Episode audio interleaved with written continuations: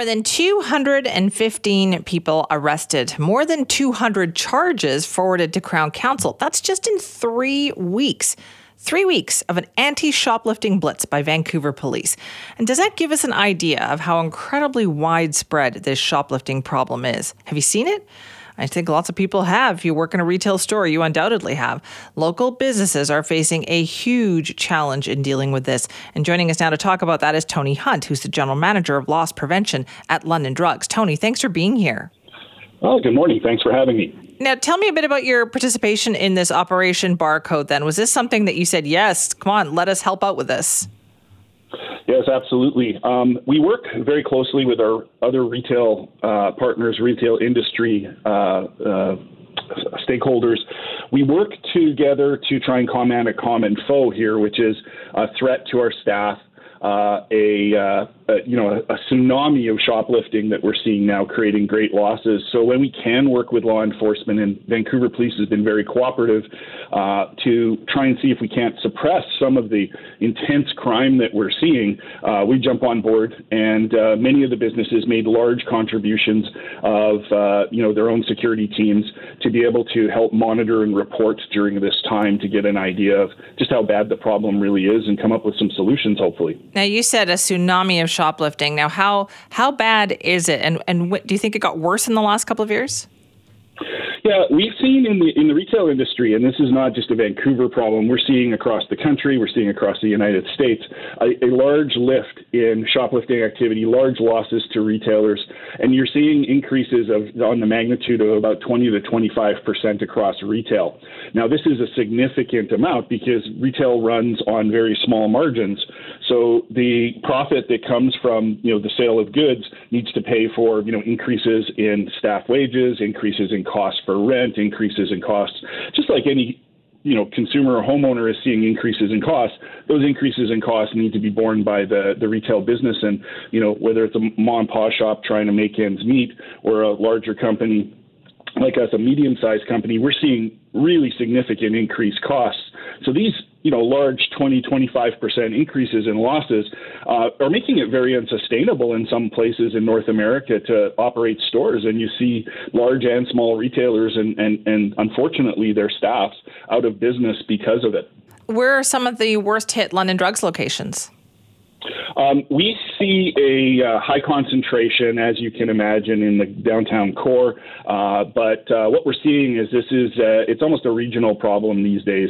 When you see uh, intensity of you know street disorder and street crime happening, you obviously get a lot of activity. but a lot of this is driven by, as you can imagine, you know, drug dependency or an, you know an epidemic of of homelessness and mental illness that you see out there on the streets.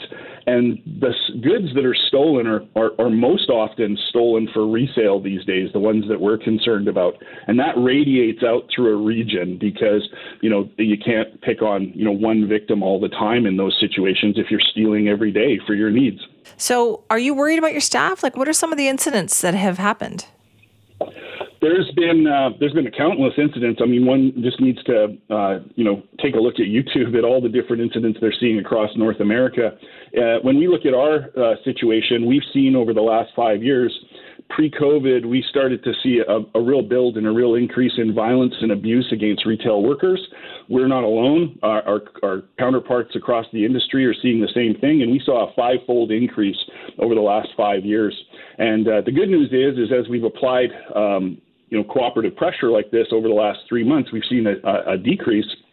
But it is still an overwhelming uh, amount of uh, abuse, spitting, uh, racial slurs, um, shoving, pushing, throwing things um, uh, associated with both shoplifting incidents and also just really bad behavior by some people in, in public spaces. Oh, it's awful. What do you think, Tony, would make a difference here?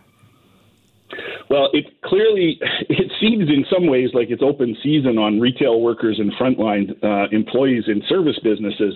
Uh, one would one would think that in the event that something like this was to happen in a ministerial office or a judge's chambers or in a in a in a you know government agency office someplace on a regular basis, there would be swift and decisive action by all levels of government and ministries uh, across all levels of government. Um, I think we need a coordinated effort by uh, government of all levels, social services agencies, corrections. Um, uh, there needs to be uh, a, an approach, a practical approach by the BC Prosecution Service administratively uh, to be able to make sure that things where you know people are offending and there's violence involved are dealt with very promptly, so somebody's not on the street immediately or waiting on a court date for a year and a half, and through that time victimizing people in retail and frontline uh, service worker, uh, you know, occupations and jobs.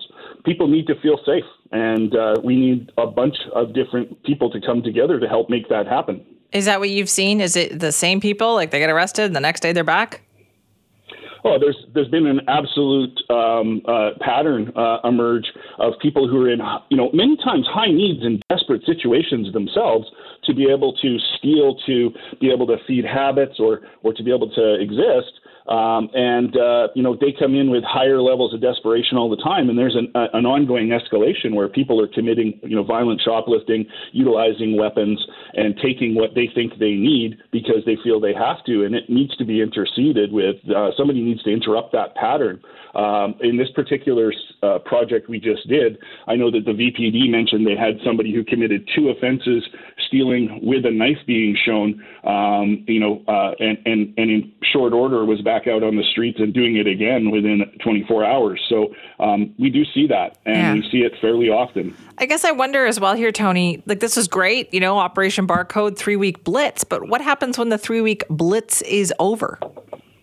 Well, yeah, that's a it's a great question. It falls immediately on the feet of the businesses and the managers and the employees who have to, you know, work every single day to try and make sure that their stores are safe. And you're dealing with this at a time where there's incredible increased cost. It's very difficult to find, um, you know, uh, enough people to be able to um, have qualified security staff and security workers in place. Um, it's very difficult to you know, find people. Um, I know I've had conversations with security professionals that don't want to work in the downtown core, for example, because they have to deal with, you know, uh, uh, very different um, volumes of crime that we have there. So it falls on the retailer and their staff um, and uh, the good news is, is we have great partners in the Vancouver Police who are, uh, you know, working with us on that, and we have other municipalities where we have police agencies that help us as well. But uh, it's it's an incredibly stressful situation for retail workers, and they need to feel safe, and we need help. Yeah, I'll bet they do. How can we help? Well, I think it's important that the public recognizes that when they see you know goods that are for sale that would typically be in a in a in a store, uh, you know razor blades and oil of Olay, uh, you know facial creams, that sort of thing, batteries, uh, and they're being sold uh, secondhand uh, in a location. Um, it's a good idea to check and, and and try and see if you can figure out whether or not it's been sourced by a, a legitimate purpose. The goods that are being stolen in these stores are being stolen in large enough quantities that they're there for illicit sales purposes, and so that's important. But pressure, uh, you know, we've got thousands and thousands of people who work in retail in this province, and uh, all of us are related to somebody who are working in retail, and we need to tell our MLA and our uh, you know our mayors and councils and uh, our police agencies that we need focused support on making sure that frontline service workers in you know retail and restaurants are, are kept safe, and that the justice system is there to make sure that once somebody shows a pattern of abusing people, that, uh, that something's done about it to interrupt that pattern. Agreed. Uh, Tony, thanks so much for joining us this morning. Thanks for having us. Tony Hunt, anytime. Tony Hunt, a general manager of loss prevention at London Drugs, talking about their struggle with shoplifting. And you know what? Tony makes an excellent point. Don't buy the stuff. You know what? A lot of people come across the stuff, right? It is being sold. A lot of it is not being stolen for personal consumption. Don't buy the stuff. Uh, that's why they're doing it because it's profitable, right? They're making money off of it too. So we also have a role to play here. If you want to weigh in, me at cknw.com.